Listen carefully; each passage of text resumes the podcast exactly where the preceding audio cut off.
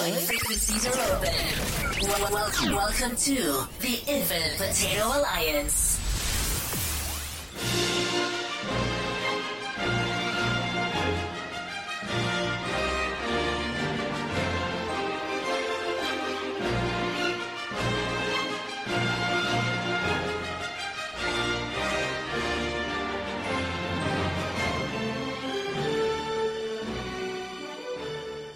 From the historic Cosmic Potato Studios, welcome to That Star Trek Podcast. This is your place for detailed analysis and speculation of all things Trek. Now, on with the show. All right, diving in. Uh, you might recall in the last episode, the Titan has escaped the Shrike and the Nebula, and they've killed the Changeling on board. All right, so now they can all take a breather. They just inside uh, Federation space, and the ship is being uh, repaired. Uh, you know, like they're not like at a docking station. They're just doing their own thing. They're fixing the ship. So this one starts out all hunky dory, and that lasts for about 30 fucking seconds before Jack Crusher walks on the bridge in a Starfleet uniform and and the, and dude is like, uh, may, I, may I help you, sir? And Jack don't say shit, but he just starts shooting folks without emotion like a fucking Terminator. And he takes everybody out in like five seconds. Also, he has red flashes in his eyes. Also, like a Terminator. I, he's not a Terminator. I'm just saying those aspects are similar. So Esmar is on the floor. She's shot, but she's not dead. And she says, I know what you really are. He didn't say anything, but he does see like the red veiny things, the tendril shit, like it's behind him and it's on the floor and it's on the wall and it's in her face, and it's all around. And and now he has a tear in his eye, not like a Terminator, because some part of him inside is sad about this, but it's not sad enough to not shoot her in the face, and he shoots her in the face again. Now the good news is. Uh, this didn't really happen, and Jack wakes up in his room.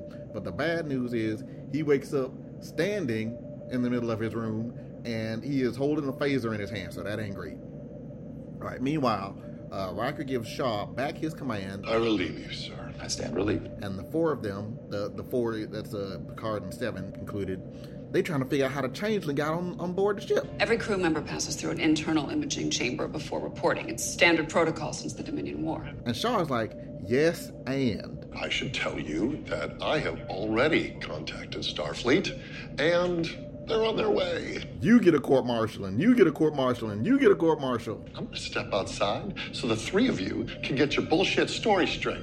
All right. So Beverly is like, let me examine the body, and Picard says, go do it. Do it. And he turns to Jack and he's like, you know, you could still join Starfleet. The fleet is mother, the fleet is father. And Jack is like, You haven't really been paying much attention, have you? When Starfleet is done with me, I'll be on my way. all right, now we're about to catch back up with Raffi and Worf. And they are waiting to get the go ahead to go to the Daystrom Institute and see what else uh, went missing when the portal weapon went missing. And so they're they're waiting and they're sparring. Your enemy's aggression will always reveal their weakness. And Worf has his bat'leth sword, and Raffi has two sticks like Nightwing, and they seem uh, kind of evenly matched, right? They both getting their licks in until Worf starts blocking her one-handed and shit without looking like Neo. do that meditation thing. You know I was gonna win. Girl, you were not. All right, right then comes a, a, a call comes in from Worf's handler about uh, access to the institute. Denied. Find another way. Yeah, sucks, don't it? So they need to uh, get in, but they can't use the official channels. Uh, so they track down an associate of uh, uh, newly headless Sneed. His name is Kryn. Grin, kingpin of the Vlashi Prime Syndicate. So it's back to Shady Planet. Cut to them back on the surface in the same spot where Sneed died, and Raffi's like, Listen up! "You primitive screwheads, we need answers." We're looking for Kryn. What happened to Sneed is gonna happen to every person in this damn city, unless you turn him over right now. And Worf is like, okay, how about you just wake me up when your uh, loud ass plan fails? All right, meanwhile, in space, Captain, it's the Intrepid. Sir, they're sending over a shuttle of security officers. Shuttle. Something wrong with their transporters? all right, so Picard asks Seven, hey, could you hijack while we go talk to the Popo? And it turns out that the Popo is Popo Rogue. Ro Laren. She was on TNG, Next Generation, she was on the Enterprise, but then she went to join some terrorists or freedom fighters, depending on uh, who you ask. She's like, yeah, yeah, it's me. And y'all might be up on uh, charges. Charges for what, you ask? Treason. down in medical, uh, I guess Beverly is calling the shots now because she's doing the autopsy on the uh, on the LaForgery, and the other doctor is like is like acting like her assistant or whatever. Uh, so Beverly is like, There's blood like plasma. This changeling could pass the traditional blood test. while she's examining uh, the body, Picard and Riker are giving exposition, but it is it is tight, it is succinct, and it is well done. And they're telling us about Ro from uh, 30 years ago, and, and Picard is still really pissed. She had a mission to protect the Federation from terrorists. Instead, she became one. You're the one who sent her to infiltrate the Maquis, knowing she might empathize. You trusted her when no one else would. You had a bond. And she broke it. All right, so Riker's like, you know what? Let me handle this. And he tries to turn on the Riker charm. Come on, Ro. You know us. For these proceedings, you will address me as commander. Denied. So uh, Ro takes Picard off to question him, and this and this shit is tense. There is tension, not like sexual tension, but also not not like sexual tension. Anyway, uh, Ro, where is your earring? That, that's supposed to. So earrings hold significant uh, meaning for Bajorians, and and, and Picard is like, You're not wearing it. and Ro's like, look, I am not a changeling. Look, here's some blood. And then Beverly calls like, oh, Jean Luc, changelings can have blood now. Completely replicate internal human organs. So even if there's blood, don't trust it.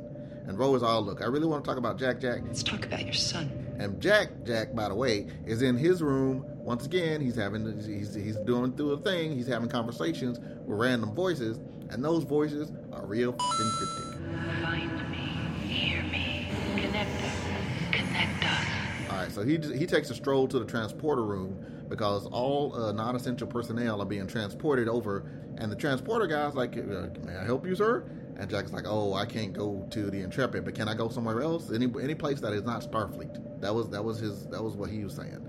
And the dude is like, uh, "No." So Jack says, "Shit," and he pulls a phaser and he shoots him. And he and and now uh, Jack is in the uniform like in his first vision, and uh, Seven told him to wear because like to hide. But he he's in the uniform. He's got the flashy eyes like before. But he snaps out of it, and he didn't really shoot the guy, and that didn't really happen. And now he he just he's just like he's looking weird at the guy, and the guy's looking weird at him, and it's awkward, and he just hightails it out of there. Toot sweet. Back to Worf and Raffi. All right, so they had a they had a, they had a it wasn't a bad plan. They had a decent hologram plan to try to draw uh, Kryn out, but Kryn got the drop on him anyway. Were you under the impression I would not recognize a mobile emitter? And surprise, Kryn is a Vulcan. Turns out that he Sneed's brother from another mother, and Kryn is like, why would I tell y'all shit? That ain't logical. He's like, I'll tell you what though, uh, I got a couple of dice. There's one for you, there's one for you. Ye old fight to the death? Yep, you got it. How original. Things uh, start happening fast now. Everything I'm telling you, dear listener, it might be uh, not in the order that it happened in the show. I'm going to kind of mix and match that a little bit because the, the is going to be based on how I remember things in my heart and in my mind. All right, so back on the Titan, the, the two crew members who came uh, to the shuttle with Ro are searching for the. They're searching the ship for Jack. Change your plans, Admiral. Let's step into the holodeck. Walls are a little thin on this ship. And uh, the 10 Forward program is still playing. Before you know it, their faces pointed at each other because no one knows if they can trust the other one because they could be a changeling. Tell me who you really are. You tell me. How do I know you're not compromised? They both know the blood tests don't work. They could both be changelings, and so they have a very painful conversation about when Ro left. Uh, some exquisite action, uh, by the way, top notch. You broke my heart. And she broke mine. But the conversation proves that they are both who they say they are. And Ro uh, drops the news that we have all suspected for a while. Starfleet is compromised at the highest level. Yeah, it ain't. It's not good. All I have are a pair of intelligence assets on the ground that I trust, and we have been busy gathering evidence connecting the portal weapon to something else that the changelings want. Speaking of them assets, uh, back on Shady World, uh, Worf starts talking about sacrifice. And he gives her a look, and she gives him a look, and then they look. And, and when he and Raffi fight, she stabs him in the gut. I'm so sorry. Today was a good day to die. And Kryn is like, well, okay, whatever. Uh, this Klingon blood smells like dookie to me, and that offends me, and it is logical to have his stanky ass hauled off camera. But that was an error on his part because Worf was not dead, and he used his Klingon Shaolin training to slow his heart rate and whatnot. I have mastered the Kalis technique of regulating my heart rate to nearly imperceptible. Let us skip to the interrogation. And they convince Kryn to give up the chip that they need to get into Daystrom Institute. All right, so back on the Titan. Ro is like, uh, y'all need to get out of here. I'm gonna try to buy you some time. And then she puts her Bajoran earring, the sentimental Bajoran earring, in his hand, and and she says, I wish just once that you could look into my heart and understand that I only did what I thought was best. I'm not crying. You are crying. All these years, I wish you'd known me, and that I'd known you. I had not. And she and she passed about two crew members, and they're like, Commander, we were instructed to return with Jack Crusher. We're leaving. Okay, so Ro and the two crew members get on the shuttle and they head back, but it is a fucking double cross. Captain, we're being hailed. Ro, are you all right? They know. My security team was just beamed off. They planted an explosive on my shuttle. Beam her out of there now. There's some kind of inhibitor on the shuttle blocking her signal. Ro, turn back toward the Titan. We need you to get closer. I don't have time to disarm it. Sir, she's moving away from us. Ro, what are you doing? Jean Luc, it's up to you now. You finished what I started. She's heading for the Intrepid's port nacelle. Ro, don't do this. I'm giving you what you gave me all those years ago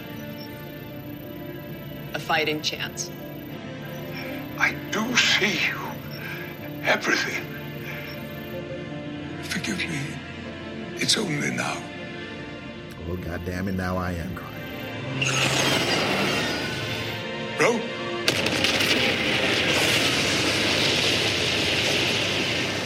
But there is no time for mourning because the, the, the Intrepid sets its sight on the Titan. Intrepid is raising shields. They're arming torpedoes. Don't you get it? We're being framed for what just happened. If we don't run, Ro will have died for nothing, and many more will follow.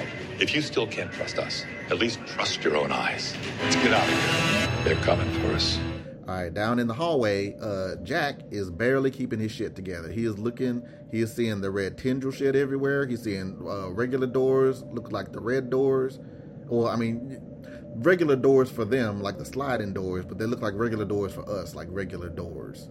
You know what I'm saying? His the shit, his, his world is, is not is not making sense. It's like a bad acid trip or some shit. So when he turns the corner and he sees two, oh, oh nope, he sees four now Starfleet officers. He's here, deck 10. Don't move. We're attaching a transport beacon to beam you away. The bow breaks and the dam cracks and the man snaps and somebody done flipped the switch and now he takes them out like Jason fucking goddamn Bourne. And yes, this shit did actually happen.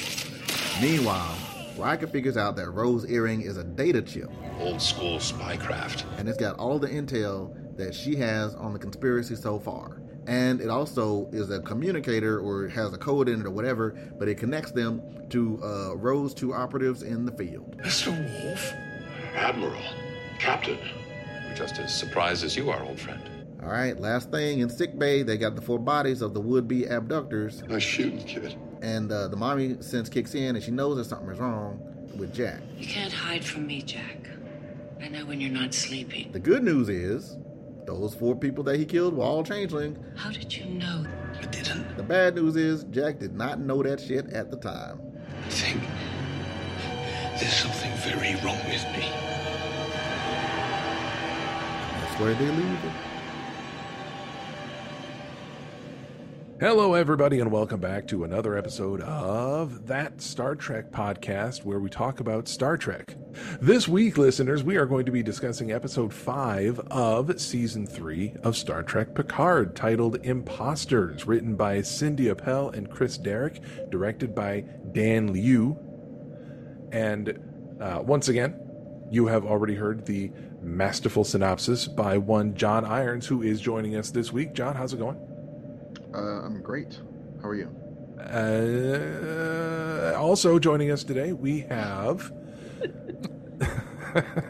uh, uh, regular panelist uh, Rick. How are you? My idic is better than yours, or bigger. Big, God damn it! I screwed that up. Bigger and better. bigger and better. what? the, the, the Vulcan's idic medallion thing was big. big oh, idic. idic. Oh, Idic, yeah. Idic, yeah. Reversed a couple letters there. So. Idic. That that first that first eye Oh. was a, a little. It was a Little little very- drive by on that first eye there. Rick. I was like, His I don't idic. remember that from the show. It, uh, His idic is bigger and better because Kryn had Yeah. had quite some uh, idic bling. sure, Uh, he did. He did. you know, I I, I didn't even realize that there was an entendre to double there, and now I'm very embarrassed. And uh, I mean, I wasn't going to dispute you, man. I, I- you know, I think you're great. And returning from shore leave on Casperia Prime, we have once again Neek Yeager joining us. How are you doing? I'm doing great, thanks. Excellent. And back again after a few weeks away, uh, we have some guy. I, I I sort of know him a little bit. Probably. My own brother Tom Madison. Tom, I've how you doing? re- I've been rehearsing this conversation for about 30 minutes, so. nice. Wrote that one Okay. So before we dive in, as always, we are going to go around the table and uh, get the broad strokes, general thoughts and feelings about this week's episode.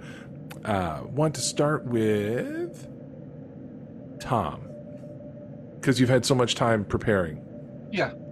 Um, I like this one. Uh, I can actually see this one. I didn't just have to listen to it. I, I could actually see some stuff in it, which has just been my uh, constant complaint about it. But um,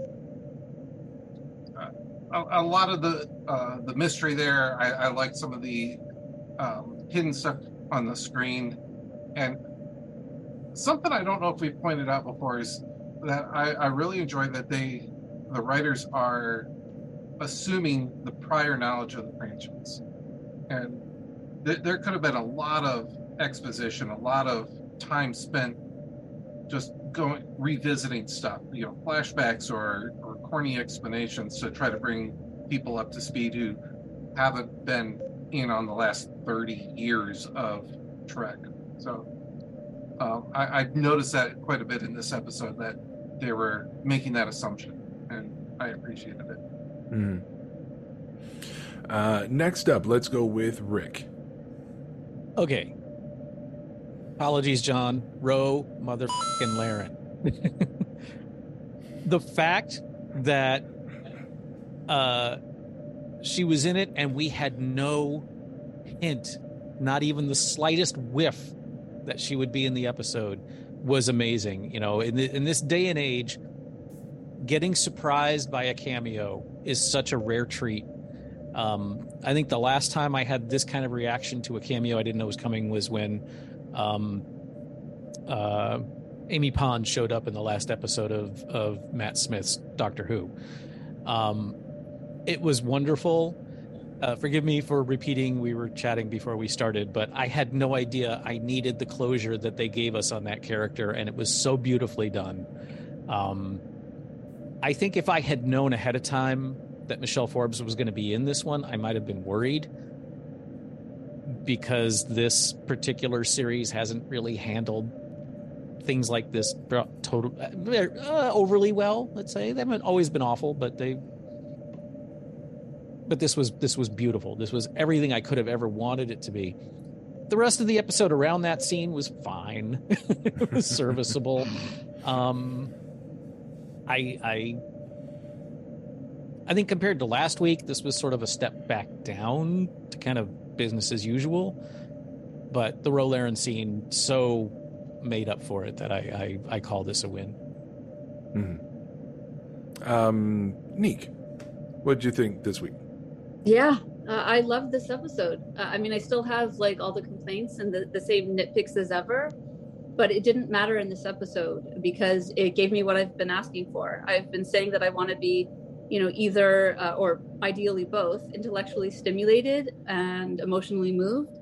And I got both because I'm interested in Jack's whole thing. Like it's laughably reminiscent of uh, Terry Matalas' uh, previous show, 12 Monkeys but in a sense it actually makes it more amusing for me. Um, but i'm still interested regardless. Uh, but more importantly i was deeply moved because i i love rose she's one of my favorite characters of all time. And i do think it's cheap to to kill off a character uh, just to get the audience to feel something. But in this case it was earned because we have been waiting for this closure for 30 years. Or like Rick said like i didn't even know i needed the closure. But boy did I ever. And and you know, even though I'm upset she's dead, I understand the choice. Uh, I appreciate what they did. After watching this one for the first time, I was walking around my house sobbing uncontrollably. um, and, you know, I had to ask myself, am I crying for Ro or am I? I'm doing it again. Am I crying because of something going on in my personal life? And I know the answer to that question. I know who I'm really crying for. But in a sense, this episode gave me permission to feel because I have a tendency to Vulcan my way through life and contain and repress. And this episode, it gave me a release. It let me not let go because I'm still hanging on because my friend is still with us for now. But I'm grateful for this episode because I think I'll always conflate Ro with Carol. And so this episode will always be memorable for me for that reason. Go ahead, someone talk. Hug. John, I guess that would be me. John, go ahead and follow that. I will.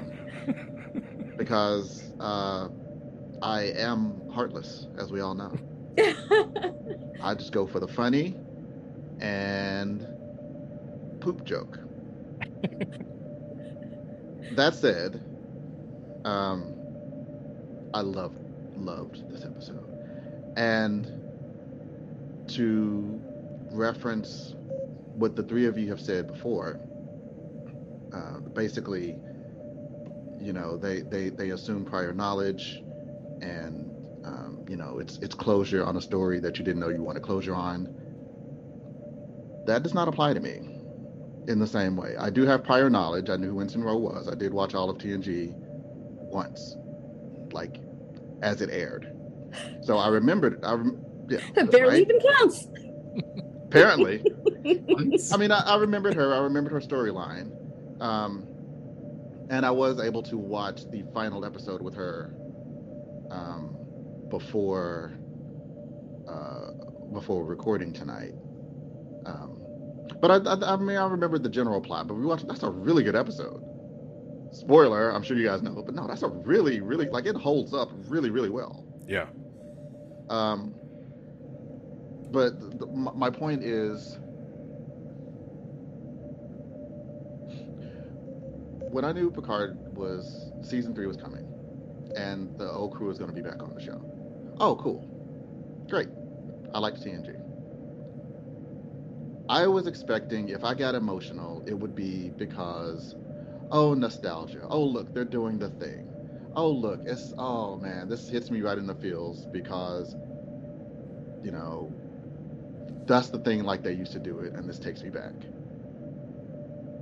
I did not, in a million years, imagine that I would get emotional just because it's such a good story, and they acted the shit out of it. It was like I didn't need to know who Ro was. They had it all in here. I didn't need to know any of that. It was all in the episode. I mean, I did, but I didn't need to. Uh, this was like, I'm like, I'm thinking Emmy. Like, this was such a well layered story. This was so good. It was so good. The writing was masterful and they executed perfectly. It was like the direct. The, oh God, goosebumps, goosebumps, so good. That's my overall impression, though. if you're asking, That that was that was the point of the going around the the table. Yes, we we were in fact asking you. um, yeah, I know. I, I come with the funny. Yeah. Food joke. And God, uh, what'd you think? uh, could, could, couldn't agree with uh, with you with, with all of you more. This was this is fantastic. Um, uh, obviously, the centerpiece of this episode was uh, not even just necessarily the um, the interplay between Picard and Ro, but it was just Ro being in the episode. It was her conversations with Picard. It was the mystery around is she who we think that she is, um, breaking the uh, the conspiracy, giving us more information about that, um, and then outside of that, there was uh, a little bit of a little bit more of what's going on with Jack, and there was a little bit with uh, Worf and Raffi on uh, on M'Talas, and a, a little bit of of progress on on those storylines. uh, overall, a a really well put together episode, and I'm also liking this is a bit of a smaller detail, but something that I'm noticing. I don't recall before last week. I I think it was last week. I don't recall Picard recording a log entry in the way that he did back on TNG until last I, week. I think last week was the first time. I think. I I I, I think if it happened before, it'd probably be in season one. It, yeah. and I haven't gone back and rewatched the first two seasons, uh, so I don't know if they did it there. But at the very least, the first time this season that he's done a log entry, and then this week we open up with Riker doing one of his own. Yet another touch of of older era Trek that they're bringing back for this. Like with music cues, like with when the Intrepid put up their shields, it's uh, shown on the on the LCARS view screen as a border of dots around the ship. Again, like from from uh, Wrath of Khan, it, it seems like with with with the music and with the uh, displays on the uh, on the LCARS consoles, they are trying to without rolling the technology backward to what they were showing us as 23rd century technology back in the 80s.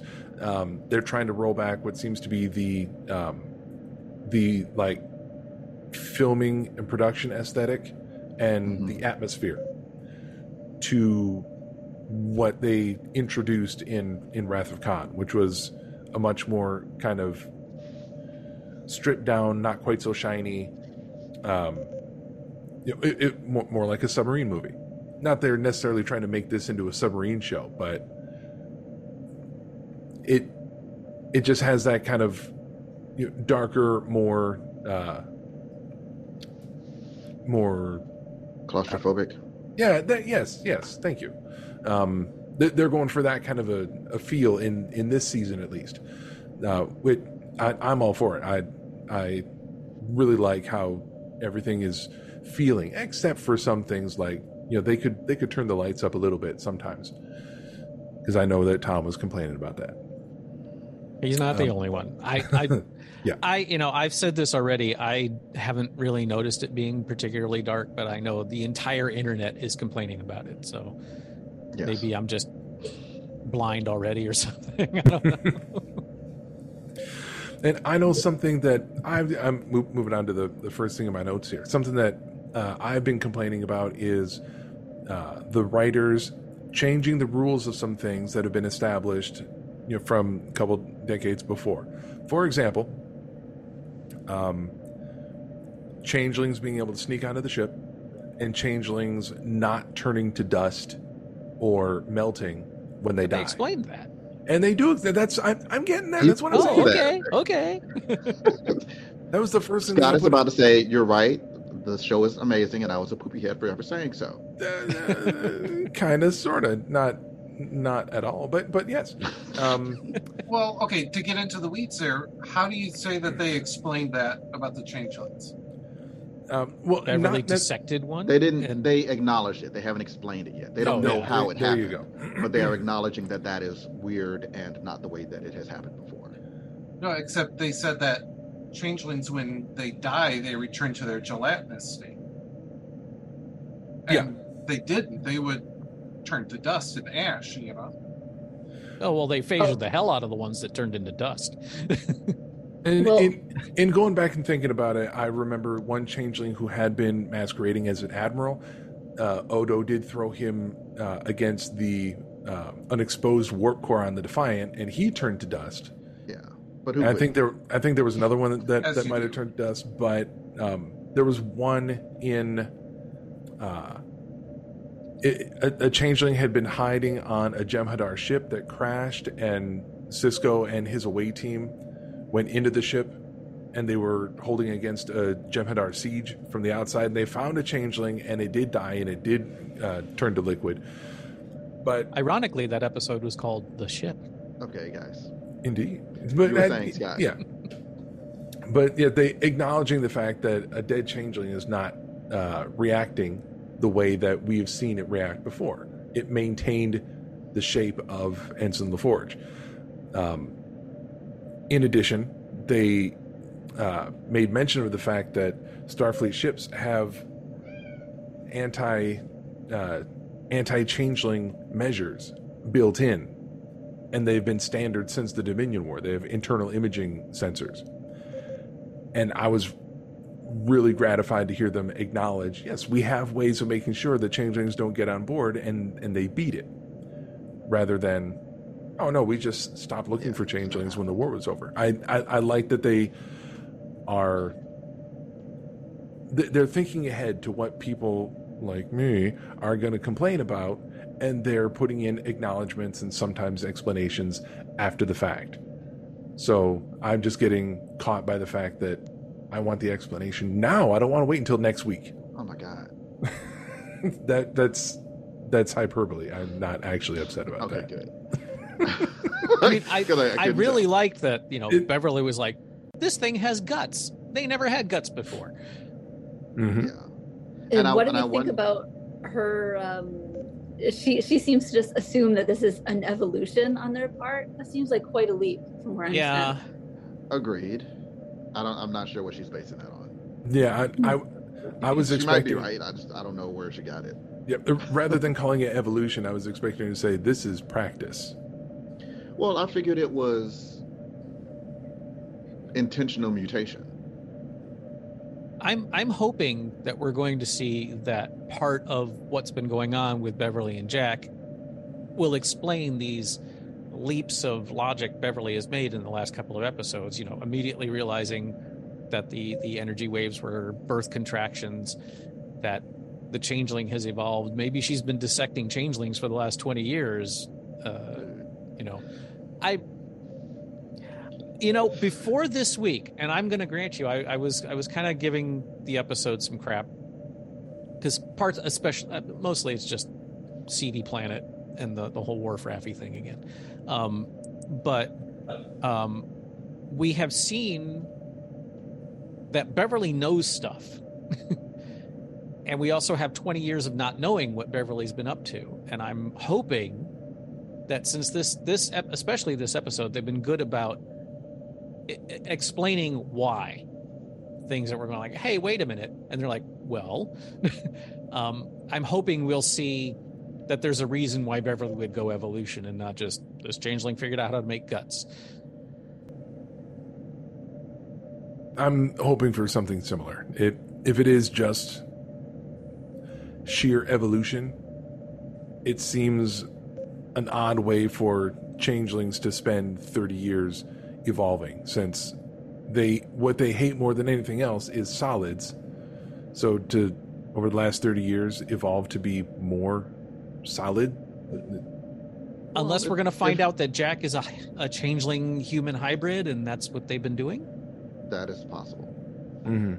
Um, and if it's, you know, if the goal is to infiltrate, uh, they, they, I mean, maybe this is what is necessary to beat the machines. I mean, it's worked. Like what what they did worked. The question is, I think for me, the question is how intentional was this change? Is this is this, you know, nature taking its course, and this is oh, this is a thing that we can do now, or is it we need to learn how to do this thing? How can we do it? That's I'm- that's the question for me in terms of their new abilities. Yeah, that that's what I'm expecting. With Worf saying, uh, talking about a a like a rogue faction of changelings that had split off, and they want to uh, uh, reignite hostilities between uh, themselves and and the Federation. I think I would view these these bad changelings as almost like special forces. Like, okay, we're gonna we're gonna take the time that's Mm. necessary. We're gonna teach ourselves how to not just look like the solids on the surface, but we're gonna make our entire insides look like them. So, so they will absolutely be fooled. We need to beat their blood test. We need to beat their internal imaging sensors. We got to get around all the things that they've put in place to keep us out, so we can get inside and uh, and work our conspiracy. I think that they've been training and practicing very, very hard to do what they're doing right now. I, I expect that's what we're going to see.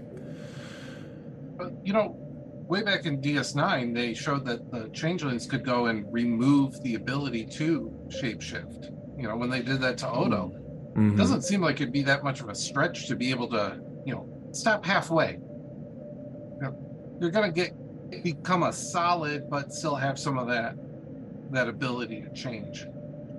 That's a good point. Mm-hmm. I forgot Mm, about that's that. interesting. Yeah. and I, my, um, you know, once after after this episode, when they know they're, they're they basically they hold their shape and they get internal or- organs. Um, previously, I had presumed that the, you know, the the fluid bacon look was just well, this is how we do it now because it looks cooler.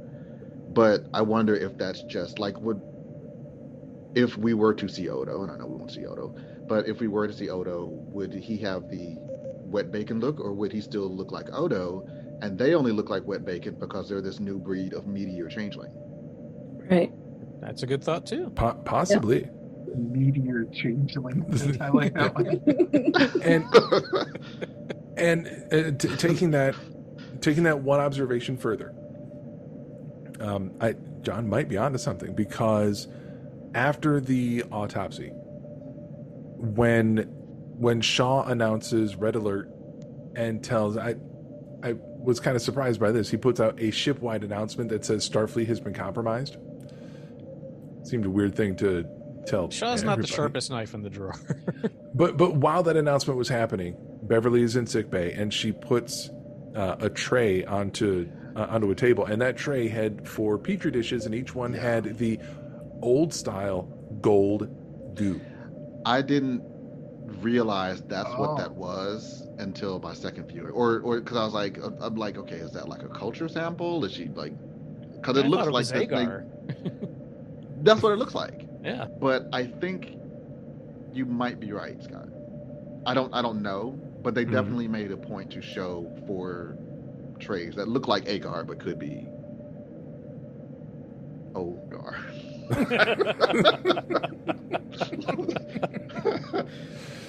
Here's what so what I loved, I'm just gonna jump in and step over everybody.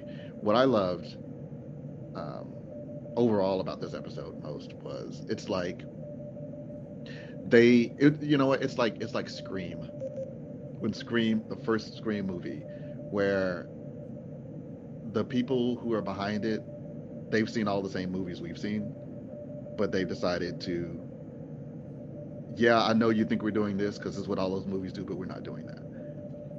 You know yeah they did though oh it's the fake out scene but it's not a fake out for us. Like he really doesn't know. Like he's he sincerely is not sure what which one is reality.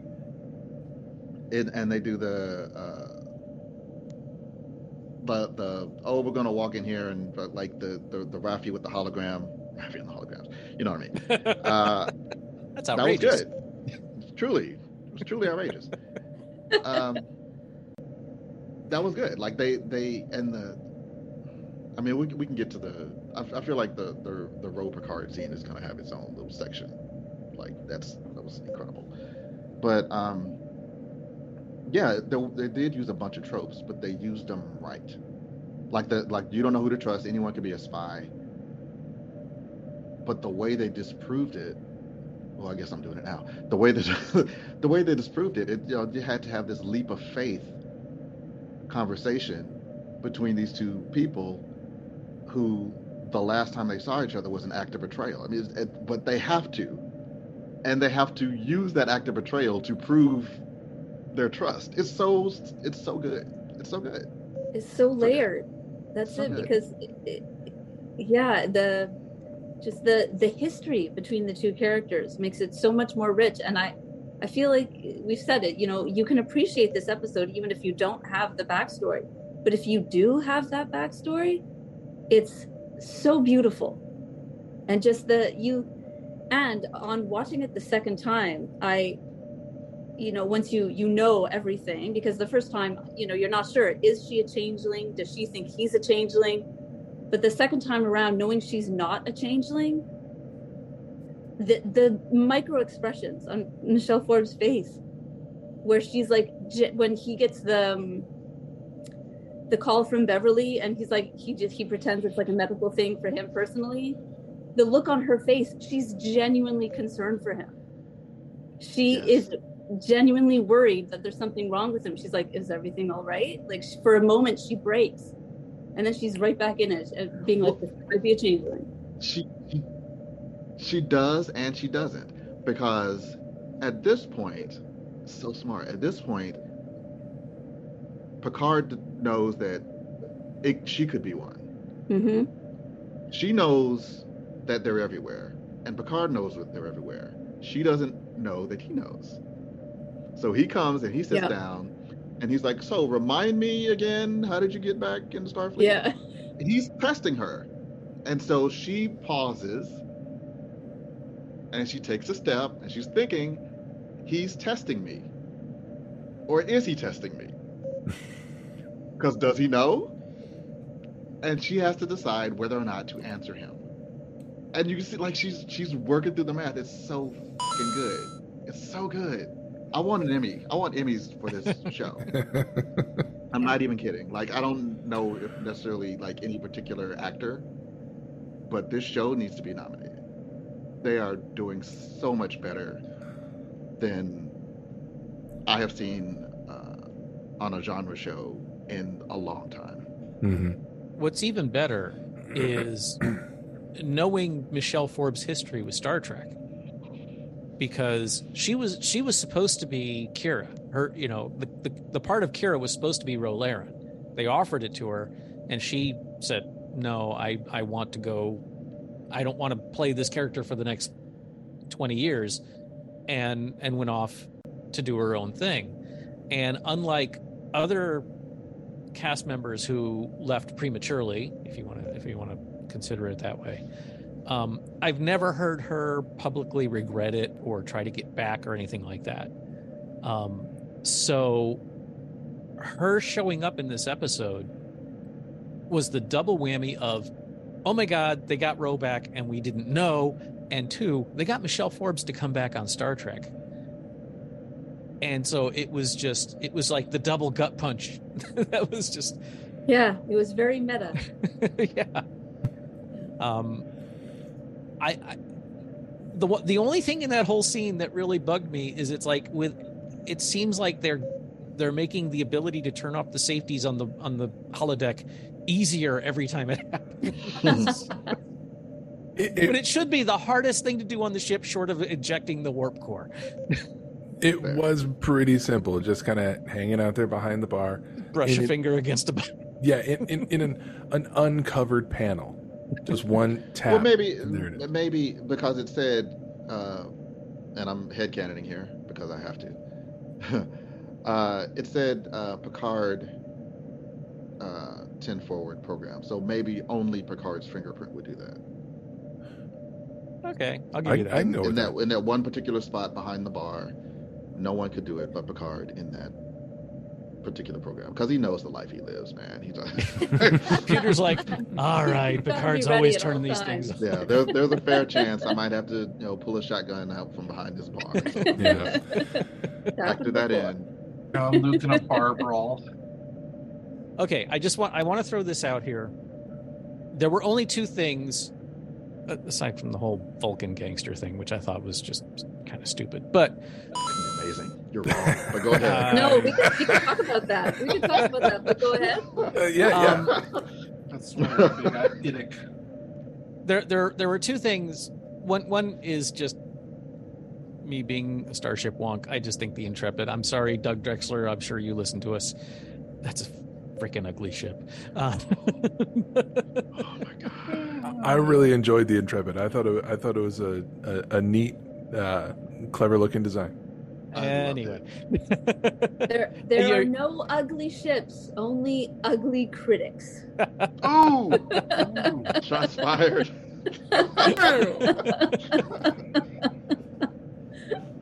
okay. What? Yeah. What's Um, the second thing? The, the other thing is is more is more more legit maybe. I'm I'm a little worried about the storyline because you know, I, and I'll be glad to be wrong, but right now they're going to have to come up with a way to stop all of the changelings all at once in four episodes or five episodes or was this four or five? Five. This was five, so we got five more. and I'm really worried they're going into like Voyager territory where we're in the middle of Borg space and we've got to defeat every Borg in existence and do it in 40 minutes and the twisting of logic to make it happen is becomes painful. I'm I'm not saying that's what's going to happen. I'm just saying right now this problem is so big I'm not sure how they're going to wrap this up in a way that doesn't hurt. we don't actually know how big the problem is. We don't know who's a changeling. We don't know. And Worf just said some broke off. He didn't have a number. It could be a dozen. It could be a hundred. We don't know how many changelings. We just know that they're in key positions. They can look like anybody. They can pass the scanners. And I thought it was smartly done. Picard is like, okay, well, let's go to this person. Let's go to this person. Let's go to this person. Ro didn't say they could be changelings. Ro said we can't get to them. So, which implies to me, it's not so much that you know all the key members or, or various key members have been replaced. It's there are people in key positions that can manipulate circumstances to affect their desired outcome. So we don't know how many changelings they have to take out. It, it doesn't even matter how many. It, there's got to be changelings on Earth. There's got to be changelings at you know various star bases. Um, Probably. We don't we don't know what they're doing yet. So maybe they have to be in certain places. They may have to be in key places to make their thing happen. It it sounds like the I'm hopeful. I'm you're Yeah. not you're not Yeah. wrong. Your your concerns are valid. Let me let me put It- it, sounds like the- of I get it. the I'm- distinction that I think John is going for is the difference between uh, an army of changelings and a terrorist group of changelings. A whole lot of them sprinkled, you know, peppered throughout Starfleet, and a few in key positions that, if they are rooted out, then it should effectively take care of the problem. All right, let, let me let me rephrase what I said. I, when I said big, I didn't mean numbers. Hmm. I meant it's widespread enough that like we've seen four changelings just on these two ships, and we don't know how many are on board the Intrepid. Five, five changelings. Sydney. Mm-hmm. The There- four that was- Jack took out and then Yeah, the, the, there was well, the no, Sydney. all of those were all of those guys weren't changelings. yeah, they I were. don't think. Yeah. Or were they? The, the, the the, four the four that Jack shot in the hallway, those were all changelings. And then the two, and then the two that that killed Rose, so that's six. And Sydney, that's Those, seven. no, no, no. Those are the same two. Oh, those are the same. Oh, The- were they? The two that killed Oh, Ro. they beam back to the they beam back to the to the yes, Titan. and then they oh, beamed okay. down two okay. more. The, yeah, the two from the shuttle beamed over to the Titan, and then they Okay. changed their form, and those two were the first two that found Jack in the hallway. Then two more beamed in from elsewhere on the ship. That that was all four of them. Okay. And Jack took them out. So that's still that's still five changelings, right there. And again, and we don't know how many are on the Intrepid. With with with, with, a, with a sixth on M'Talas, we've seen six so far. Yeah. But if the point of all of this is to capture, retrieve, return Jack, hmm. it makes sense that there's a higher concentration around Jack. He's the goal. Yeah. All right, we I'll don't- give you that. Yeah. We still don't know. So Yeah. I wonder if the uh, the aliens that are with Vadic are also these changelings. There was one point where the two guards that were on the Titan there, that came in with Ro, they walked in a room, they made that same chittering sound to each other, and then turned and left. All right. I, I- need to ask. I need to I ask did not catch something. that. Hang- I didn't hang- catch That's that. Hang, hang on a second, everybody. Th- I, this is important. I have read an article that came out last week that answers that question. but it's a major spoiler. Do you all want to know? No. No. Okay. Thank you for asking. Well, kinda. You you guys can talk later. I don't want to know. The- I don't wanna know. Yeah, that's the thing. I, I I want to know, but at the same time, I don't want to know You in know what? advance. I Let- want to let- know let me- when they tell us. Let me say this, as as the resident.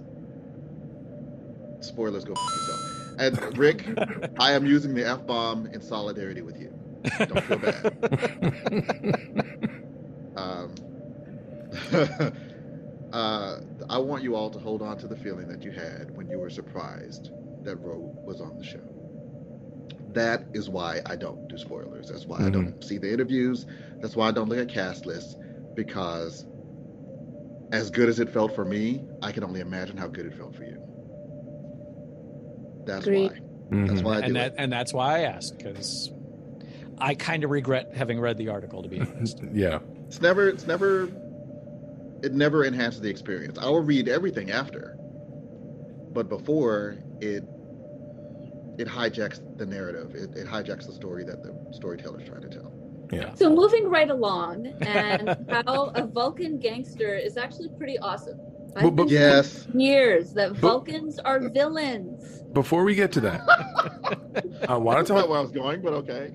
I, I, I want us to go there, but before we discuss that, one thing that I wanted to pitch in, uh, uh, in response to Rick uh, and his, I, I think, well-founded worry that we're halfway through the season and we're like just breaking open the egg that is the the big problem that needs to be solved, and there's a concern that they're going to have to rush to fix this big problem. Because w- whether it's it's 10 changelings or or 500 changelings the fact that they have infiltrated starfleet and it's been compromised is a big problem that we now have only 5 episodes to fix which is why i would not be surprised. I'm not expecting this but i would not be surprised if they they get us to some type of resolution at the end of the season. But from the season slash series finale they springboard into a new series that is going to be about an ongoing conflict with changelings I, I hope totally disagree. i well, well I- di- I've had di- that thought what as well. aspect do you disagree with I, that that Paramount, given the management of Paramount, would do that. They are What- cutting back on Star Trek. They're not expanding it.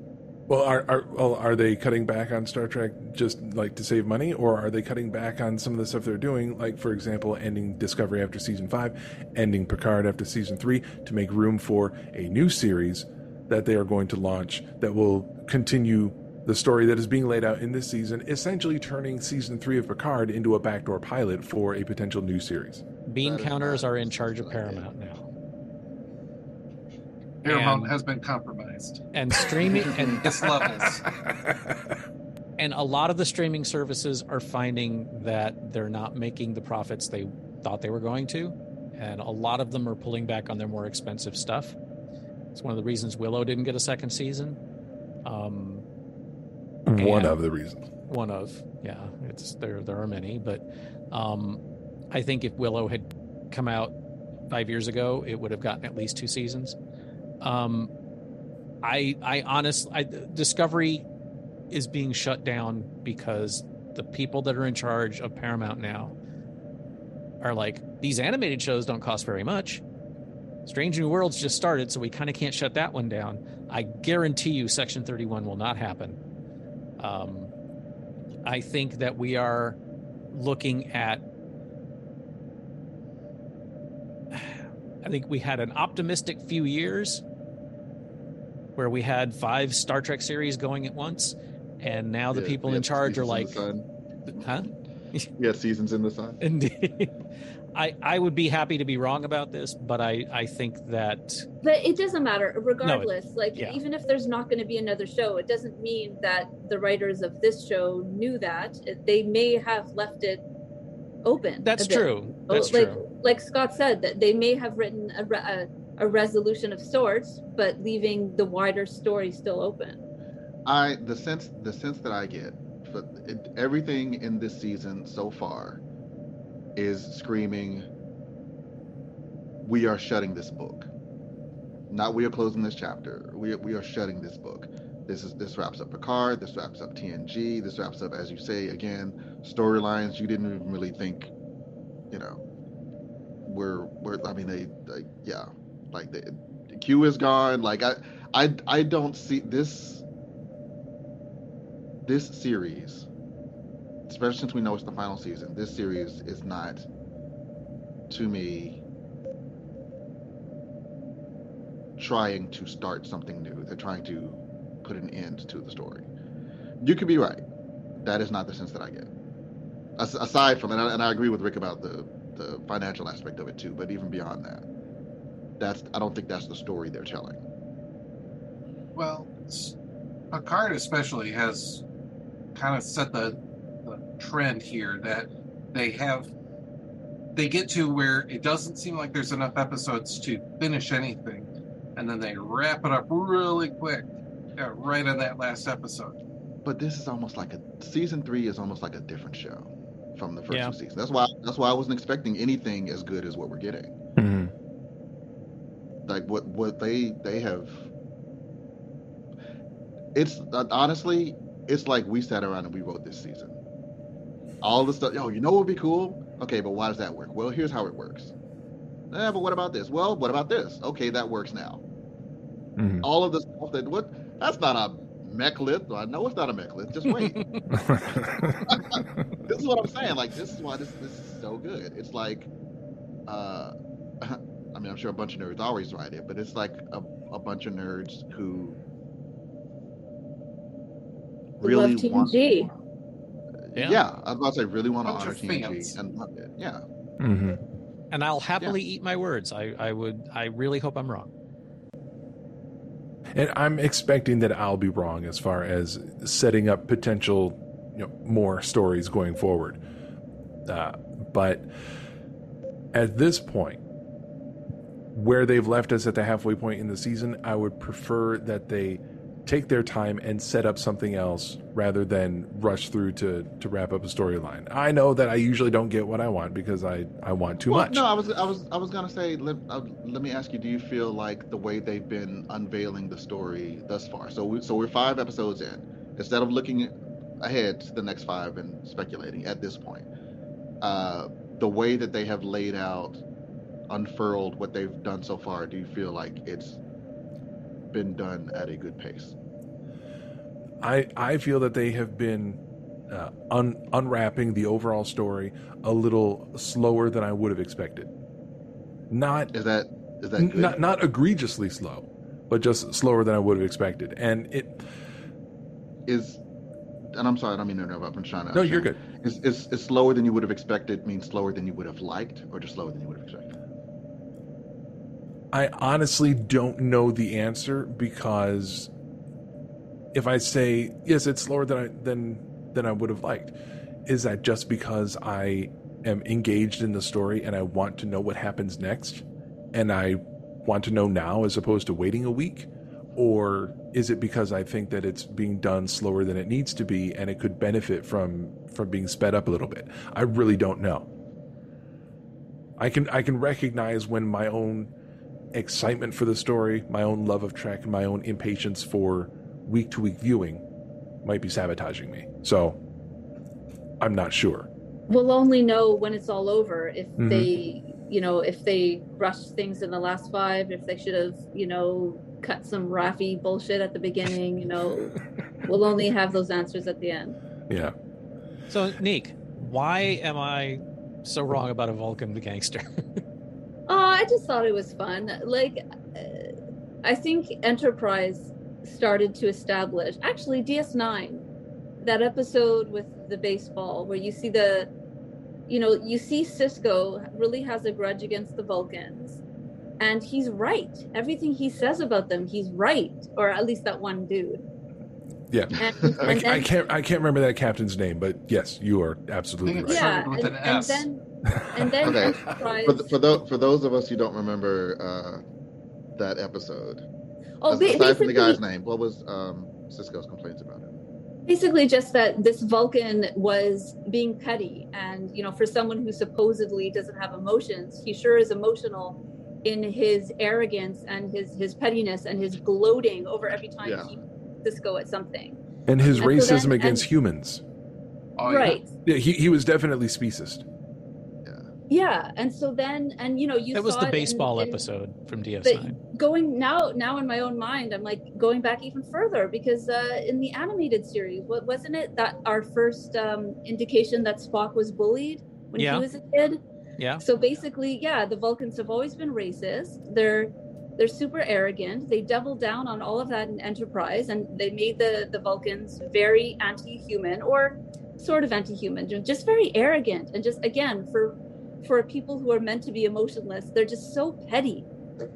And so the seeds have been dropped consistently throughout the show that that these that it really is it's not that they don't have emotions it's that they're trying so hard all the time to repress that a lot of the time they express their emotions in very negative ways. And so to have a vulcan who's raised i guess on planet cd um, you know, study. He said he studied under a master. Okay, so he's learned about logic and all of that, but he was still raised in a criminal environment. So he's like, well, it's logical to be a part of this thing. So it it, it tracked for me. It made sense.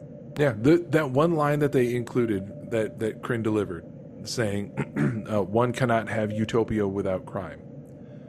Ergo, it is logical to have you know it, Be a, a criminal, an organized yeah. criminal. Yeah. yeah, he's saying organized crime makes sense because without crime, you can't have a utopia.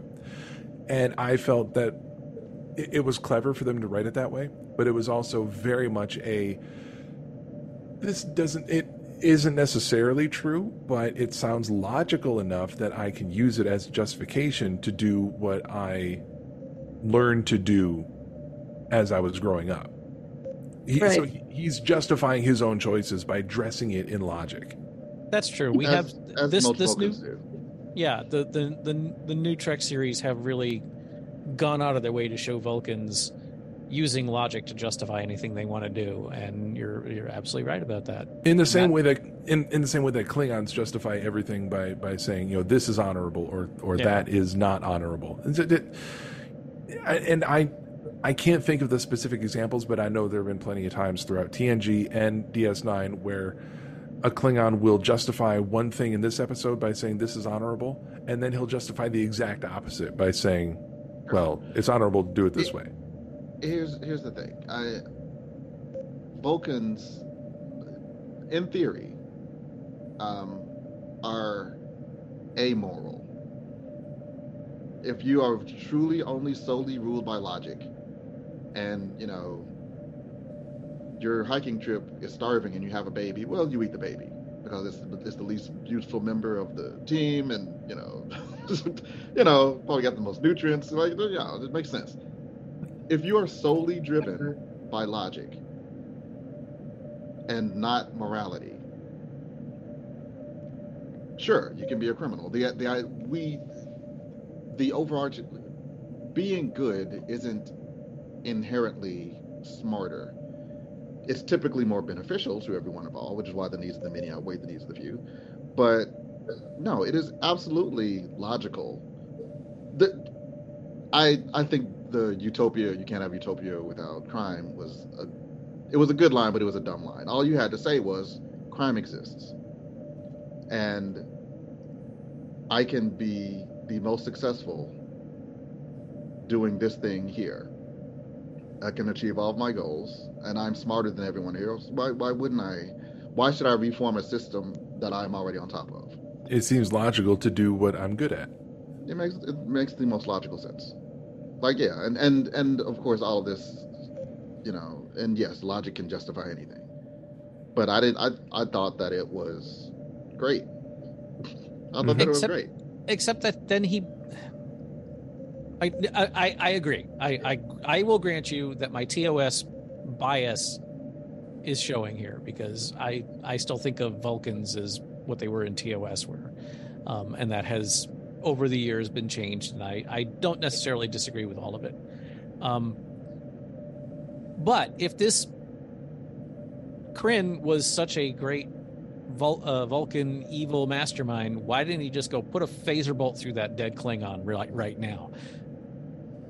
Because it is logical to place bets on who's going to kill who.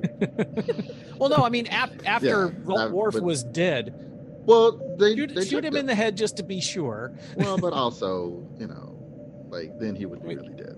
Yeah, Which then we need to- which is not what we want on the show. Oh, but what- he, he checked him. yeah. He, he didn't just assume he was dead. He he, he did a reasonable due diligence. Yeah, he said, "Ch- check, check, make sure. yeah, check the clan, make sure he's dead." And it, it's not Kryn's fault that his henchman was dumb enough to be fooled by the ancient Kalis Zen art of of heart slowing. Yes, and Which- also, and they did show he he broke his logical demeanor for a moment because apparently he particularly is nauseous at the smell of Klingon blood, and so you can see his he he let a little emotion out. Ugh, ugh, get that thing out of here. Mm-hmm. So it worked That's- out. You know, it was a very convenient and lucky. Uh,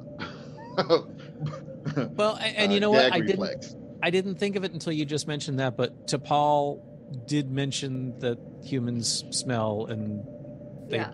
they don't like the Vulcans smell. don't like the smell of non-Vulcans. Mm-hmm. Okay, I'm wrong. Even with that hint of lilac. For... one of my that's one of my favorite DS9 moments. It's just one of those examples of in the later seasons they said, you know what, we're gonna we're gonna take a moment to have a lighthearted, funny scene. It it deepens the characters a little bit and it doesn't burn a whole lot of time. It the scenes like that I, I really enjoyed. Um, I, I also uh, want to applaud the writers for taking just long enough to to tell us that it seemed like Worf was dead because he slowed down his heart rate using the Kalis art of okay, this sounds kind of silly, but we've at least acknowledged it, and now we're going to make it funny because I'm losing. Let's skip to the interrogation. I'm losing quite a bit of blood. That was good. They they they Yeah, knew didn't- when, when I to change course. mind the fake right. out. Like it was so obvious that he was alive the whole time that I was just like, I was, I was like fine with it. Mm-hmm. Yeah, Yeah. I would have been annoyed. No, they, it was it was fine. Yeah. We knew he was we knew he was alive, and the people who thought he was supposed who thought he was dead thought he was dead. Like that was that's fine. And they didn't just stretch it out like some big mystery. It took like eight seconds. Yeah. however, long, however long it took to kill henchmen. That's that's how long. Like that was good. I'm, I'm going to They, try they to kept not it moving this, and it got the job done. I'm, I'm going to try to not make this a, a, a big discussion, but uh, something that's been realizing maybe is the right word. A lot of the things that they do in these series we've seen before, but maybe it's because we've been watching Star Trek for 40 years now. You know, I mean, I have anyway. Some of y'all haven't. But we've all seen everything. And with over 800 plus hours of Star Trek, it's kind of hard to come up with stuff that hasn't been done before. And perhaps I'm a little overcritical when, you know, like you said, there was absolutely no doubt that even if Raffi had cut his head off, it would have been, ha, fooled you. well, that'd be stretching it, but yeah. But you know, the, the stabbing him in the side, although that's how he killed Gowron, but still, I, I think we may know. Short knife. Yeah. Um, you know, I, I think maybe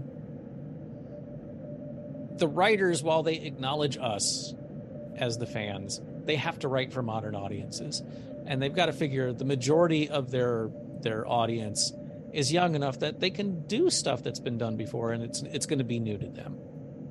Yeah, now doing tropes like that i- is one thing, but okay, we've been talking about the possibility of Jack being uh, what I forget which one of you guys said um, a human Hybrid. changeling hybrid. Okay, we could say effectively making him not Picard's son. I mean, we reference this right at the very beginning of the series about them lifting entirely that uh, Picard's son um, idea or plot from that one episode of TNG. Bloodlines. Bloodline. Thank you. So yeah, repeating tropes for people who have seen all of this is one thing, but repeating storylines like that, that's where it's it's very frustrating. And I really hope they're not going in that direction.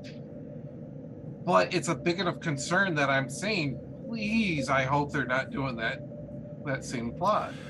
I think with with these with these like dream sequences slash hallucinations that that Jack was continuing to have throughout this episode, I I feel even a little a little more solid in my uh, theory that he's not a changeling. He's not some sort of a hybrid. I think that he's carrying a changeling. I think there's a changeling in his. I think he's still human, you know, Jack Crusher, son of Beverly and Jean Luc, but I think that somehow a changeling worked its way into him and is hiding inside him. I think that's why the other changelings are are after Jack because he's carrying one of the good changelings. If they if they try to say that it was Odo, I'm going to be very upset. But if it's a different changeling from the Great Link, not one of these rogue changelings, and the changelings on the Titan and on the Intrepid are after him because he is the key to unraveling their conspiracy, then I think that might fit. And I- when he's when he's having his visions and he has those like weird red tendrils and like in the background, or when they were going across, I I think I think it was Esmar. Um, yeah. I think um, in, in that dream sequence, they're like crawling across her face. I think that might be the changeling inside Jack being able to see the presence of the evil changelings, and that's how he was able to identify and kill the four in the hallway. Because the changeling inside him is giving him Jason Bourne powers. Okay. Yes to Jason Bourne. I literally said, "Holy shit, he's Jason Bourne," Yeah, which was great because I didn't expect him to be Jason Bourne. I, I figured, uh, but it doesn't matter. Um, I don't think. Unsure about the hybrid theory. Unsure about the human with uh, a changeling inside him theory. Both, as far as I'm concerned, equally valid at this point. I don't think, if there is a changeling inside, that he is a quote unquote good changeling because he is giving him nightmarish images of killing his friends. so that's not good. It, like I think that I think you know maybe uh, it might be their leader, the leader of the quote unquote bad changelings or something. Or clearly there's some connection with the changelings. I don't know what it is. As far as um, your concerns, Tom, with every episode, I trust them more and more. Every episode where you think, okay, they're doing this thing that they did before, they write it in such a way that it's better and it works. So far, for the most part. Um, so I'm, I'm, every show I get less tentative and more hopeful. So we'll see. Um, since there's a pause, I'm going to keep talking. uh, Oh, I, I I have a quick question. I just I want to I want to I I anyway. Um in Jack's visions, we've seen the red tendrils, we've seen the door, um, and then we've heard a voice saying, "Find me." The last time we heard it, am I wrong? But that was Beverly's voice. the Close captions caps. say say Beverly's voice. Oh, I didn't even have it have the, the captions on. Now, I don't remember if it said that on on my subtitles, but it did sound like her for sure. It it said it's Beverly. Now, I don't know if all those whispers were Beverly's voice. No, they definitely weren't at first. Okay. But it was that last one that was like, "That's Beverly." It was more than just the last. I remember that. It, it stood out for a couple. Yeah. It it's a well put together mystery in that it's it's hard to even come up with with theories. So I'm- when I'm liking it. um, at the very end, Scott, I'm, I'm sure you appreciate this scene. He's like, actually, you know what? There is something wrong with me. It took a whole episode, but you got it. Yep, I, I I put that in my notes. Is that it only took one episode uh, for him to admit to someone yeah, that something was wrong. Because he's like he's straight up losing it, and at this point, he has killed four people, and you've got to wonder, like from his perspective, he's like, holy shit, that I just killed four officers because he didn't know at the time. Like he, and that's why the fake outs worked for me because because he doesn't like, know. Yeah. Yeah, it's like yeah, we we know he didn't really do it, but at this point, he did really do it, as far as he knew. You know. Uh, and during that scene, Beverly's like, okay, I know something's wrong. Um, it's like when you were a kid, you had nightmares. He's like, I don't remember that. Those, those nightmares are going to answer this question. Mm-hmm. Whatever you saw in the nightmares, that's that's the origin or the first instance or whatever. That, that those nightmares are as relevant as the nightmares he's having now. Put it on the board. Yeah. Uh, um, let me see those. Oh, the, go ahead. Go ahead. Go ahead. Okay. Actually, I will ask you if you wanted to be the one to say the when uh, Worf was going through known associates. Did you want to tell the list of associates? Because I assume you looked them up. Oh, I, uh, I, I, I, I shockingly know all of them. So, yep, I, I, I found five. Two of them were from this season because one of them was uh, Sneed of Ferenginar and um, uh, Tulak of Romulus, and then he uh, flips to the next screen, and of the four names on that screen, the one that we've never heard of before is the one that he has to go find. And the other three were Morn of Luria, Brunt of Ferenginar, and Thadiun Okona of Omega. Oh God! so, so it's we, official now. He is a known criminal yes. who abandons children to Romulan death squads, and not just not, not just an irascible smuggler. Oh no! Wait, wait. That has happened. That's right. Uh, Prodigy is placed before uh, Picard. Yes, yes I believe that's correct. Yes. So that puts him in three of the modern Trek series. Okay, because of of the modern series, yes. Yes, three of the modern series. So, is he going to have a, you know, far flung descendant in Discovery or an ancestor in Strange New Worlds next? I mean, he's everywhere. I don't know what am I missing because I'm sure it was an entertaining episode, but otherwise it was not. he's, I mean, you're not missing anything. it's just he, he is he is a note of trivia, and so like it's like yeah, why not? It was we someone need, went, we need a criminal. Let's get Han Solo can, into Star Trek. Okay. Who else can we who else can we put on this list? Ah, he's a criminal. There. It just it's yeah. like suddenly overused. So yeah, but only if you're us. No one else is going to notice that name. right. And they, they, didn't they didn't want to overpopulate the list with with with Ferengi. They it's not like they could put um, uh, uh, Gaila of Ferenginar on there as well. There's too many Ferengi. We need someone else. Oh, he was discredited anyway. No, you go you, yeah. this the Star Trek way. You have a list of three. Okay, one that you recognize, a second you recognize, and then an alien that you just made up on the spot. Yeah, two, two human names, and then so and so of such and such. yes, preferably from the Baroque Renaissance time periods for those two human names, but. Mm-hmm. Or, or they could, or they could pull a discovery. They, Sorry, they could pull a they could pull a discovery and they could slide Elon Musk's name onto that list. Boy. Oof. Does anybody else have anything else they want to bring up? Uh, I appreciated the references to uh, uh, M'Talas being a dump. Uh, I guess that was in the previous episode, but they did bring it up here again. Um, a little, I don't know, self-referential, self-deprecating uh, humor there.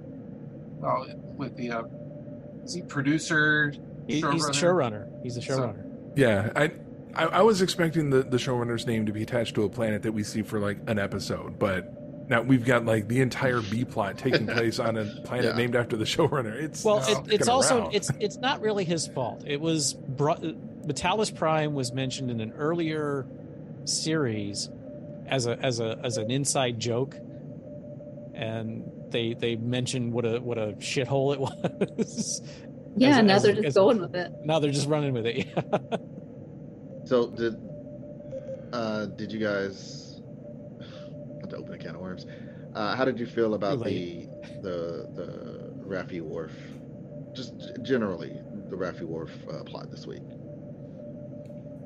I, I really want them off that damn planet and get to the Daystrom Institute and stop farting around. But I really enjoy the interplay between Raffi and Worf. I like that they finally weaved together the storylines too. Yeah. Yes. I, I like that they're connected. Um, I I liked that we connected Worf with uh, with with Ro. They didn't make that another ongoing mystery of okay now we found out who Raffi's handler was. No, who's Worf's handler? No, we found that out pretty, pretty quick. And and now that Ro is gone, he's gonna start answering to uh, Picard and Riker, and they're gonna join their forces together, and hopefully go find uh, Geordi relatively soon. Um, and yeah, as has already been stated, the interplay between Worf and Raffi, I'm I'm enjoying it, um, especially after the way that she was written last season. Uh, to give her like a a tempering influence in Worf is is really nice to see. Um, also gives us chances to see Worf being like totally badass, like like pulling a Neo and just standing up and Yes. casually, without even paying attention, just parrying all of her attacks with one arm. Just like pull a meditation. You knew I was going to win. I'm like, you were not. no, yeah, she she was grossly overconfident throughout that whole thing, um, and yet when uh, when he uh, spins her around and then puts her on the floor and he kneels down for his meditation, they put in the the Klingon uh, music lick in the background. I I always catch it and I love it every time. I'm a sucker for it. Oh, all the music cues are just awesome. Yeah. This season. Yeah, they're they're sounding fantastic. I'm absolutely getting the soundtrack. I, I did love the fact that she called him on. Will you stop putting holes in the deck of my ship? and that that was I enjoyed that moment as well because that's Worf saying, uh, "Do not presume uh, to know what I have and have not sacrificed um, for this mission. I I want to know what sacrifice he's talking about. Really interested to see what what that's about." I'm sure he's killed Alexander at some point. so he can't. I mean, Alexander has to be able to travel back in time to save his younger self. Oh, oh, he, he has to, Right. he has to Yeah. become Could that Chemtrail. yeah, have time already happened, paradoxes are totally avoided in this series. Might that already have happened though? That was 30 years ago. Yeah, You've already done that. Oh yeah. Uh, yeah. I is James, and- is James and Sloyan still around? to to answer uh, Sean's answers, like why didn't you mention Alexander? You was like father of Alexander, because you don't really do that. That's Yeah. my understanding. Like you don't you don't you don't list your lineage down. You list your lineage going back and your and your great accomplishments. Yeah. and the fact that he doesn't consider Alexander a great accomplishment is beside the fact. Well, that's that's totally in keeping with his character too. Yeah. Mhm. Um, all right, now I, I know that we're running short on time, so I um, I want to hit just a, a few more notes that I had, mainly about the um, the Picard and Ro uh, Picard and Ro stuff. Um, as they're having their their back and forth in the observation lounge, um, when Picard noticed that Ro was not wearing her earring, again a great moment of the writers making us wonder: is the earring missing because the changeling didn't know to replicate it? or is it missing because it's actually Ro and she's not wearing it for some reason? And the fact that he he didn't just point out you're not wearing it. He followed it up with, um, uh, or is this you turning your back on another institution? And I said, damn, Picard is throwing some bombs. He's still testing, which Well, is why no- he speaks Bajoran to her. It- not only not only was he still testing, but there's multiple times in their exchanges where he was swinging hard, and he was he was swinging out of out of anger and pain. Yes. and the it wasn't Ro in the shuttle that got to me.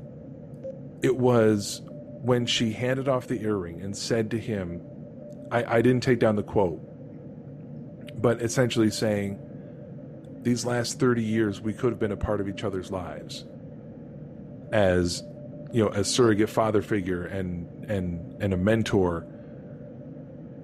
But we It was it was basically it was something like, "I wish just once you had seen me." You could look Yeah, into my really- heart and see that yes, Yes. see that everything I did I did for the right reasons. And the way that Michelle Forbes sold it, not only just in in the way she said it, but the look on her face. That is what broke me down while I was watching the episode. Was how she pulled off just that last moment before she turns around and says that we're leaving. It was it was perfection. The only thing I wanted that we didn't get and would not have worked and would have been totally wrong, but if they had hugged each other, I just I would have been a puddle on the floor. It, it would. There was no way it would have been right. No, her giving him the earring is as close. Yeah. It was it was effectively the same thing. Mm-hmm. Yeah. So uh, so here's a here's a question. I'm gonna um, open the four of you guys' encyclopedic minds. So Picard gets the gets the earring. He's like, I don't, I'm not sure what this is. And Riker's like, Oh, I know what this is. Spycraft, and he knows exactly what it is. Is that had, did he do some episode where like people smuggled the data on a chip or something? Nope. That we, that he I, was- I put that- forth was that a theory about that in my recap. okay. Go to superanemic.com to understand how Riker knew that that earring was a data chip. I love it. It wh- But what no, I it was it was not a callback to anything explicit. it, the the sense that I got in that particular scene, what I I'm not sure if I was bothered by it or not. It was just something that I noticed. It was Picard saying she gave me this earring and I I don't know what it means. And Riker was, oh, I know what it means. It's the next step in in the overarching plot, kind of like in the first episode where Picard's like, she gave me this. Beverly gave me this code word, and I don't know what it means. yeah. And Riker's like, "Oh, well, here's what it means. This is the next step in the overarching plot." Because So Riker always has the answer when Picard doesn't. The other thing that happened in this episode that has happened before is Beverly says, "Trust no one," and the first thing that Picard does is he can trust someone. So my only problem with uh, Yeah. Picard's reaction to the earring is that he said he didn't know what it meant because I I thought it meant a hug. I thought it meant I love you, Papa Picard, and I thought Picard would interpret receiving this earring as oh, this is Ro telling me she loves me, and so for him to be like, why'd you give this to me? That weird. that's what rang wrong. Yeah, I agree. that too. Yeah, I I totally felt the same way. I'm like, huh, dumbass. Yeah, I'm like, why are you confused? She just Oh, because he doesn't know how to people. That's what it is. Yes, he does. He learned from Q. I just very quickly uh the shot of after I mean the scene of Ro's sacrificing herself and flying into the nacelle. Because again, you can see on her on her face she's doing the math. It's like, okay, I can't do this, I can't do this. I could do that, but that's not as effective as me doing this. Uh, so she takes out the nacelle, and the shot of the Intrepid as it slowly turns back to face uh, the the Titan. It like it was very much was in a horror Titanic. movie. It was very much in a horror movie where the the killer is going for the next victim and the victor gets a good the victim gets a good swipe in. They they slash him across his face with the axe. And it, oh okay, this should kill him. But it just slowly turns back to look at you like, yeah, that's not gonna do it. Now you're going to die. That was Mhm. it, it was I don't know how intentional it was. I assume it was completely intentional. I think it was intentional. Exactly Oh, yeah. That was exactly the, the look that it that it was so good. Yeah. Emmys, I'm telling you, this, this episode is fantastic. And if they continue the pattern and it gets a little bit better every time, at least for me, like I can't even imagine. Mm-hmm. I that feels to me like a pretty good place to end our discussion on, unless anyone has any one last really important thing. Wrong answer, everybody. The last really important thing is plugs and promotions. So Neek already did hers, so she doesn't get to do it. Rick, why don't you go plug yourself? I have uh, nothing to say. Get get your flu shots. Get your prostate checked. Get your mammograms. Take care of yourselves, people. It's a it's a it's it's hard out there. Don't don't die for stupid reasons. John, go plug yourself. Is this going to be a thing now? It might. You can listen to Captain Game Show uh, on most of your podcasting devices. However, you're listening to the show, just uh, do a search. Go into search, hit Captain Game Show, trivia, wordplay, uh, moderated shenanigans, um, and also improvisational alternate shenanigans.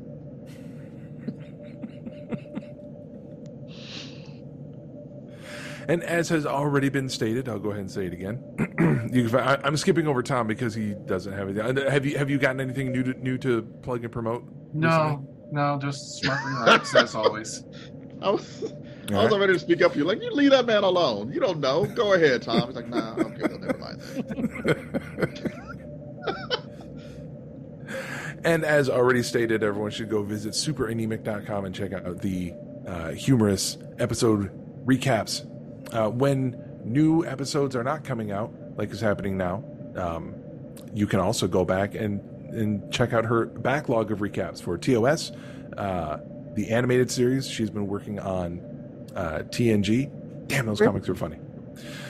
Um, and as for myself, uh, you can hear me here every week on that Star Trek podcast. Uh, you can hear me on Cosmic Potato, the Super Fan Talk podcast, as we uh, uh, continue the Infinite Retrocast watch and discuss uh, the 90s sci fi classic Sliders.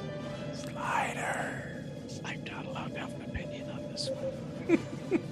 Correct. and for non audio works, you can visit my website at www.planetrisecreative.com and see some of the graphic artwork that I've put on there. I am available to hire on commission and I'm unemployed. Help. That is going to do it for this week's episode of That Star Trek Podcast. Thank you for listening and downloading, and come back next week when we discuss Season 3, Episode 6 of Star Trek Picard The Bounty. I, it, exactly. Thank you for joining us for this episode of That Star Trek Podcast. You can contact us on Facebook and Twitter or you can send us an email at thatstartrekpodcast at gmail.com. Help the show grow by giving us a five star rating and a review on Apple Podcasts or your favorite podcatcher. Be sure to join us again next time on That Star Trek Podcast.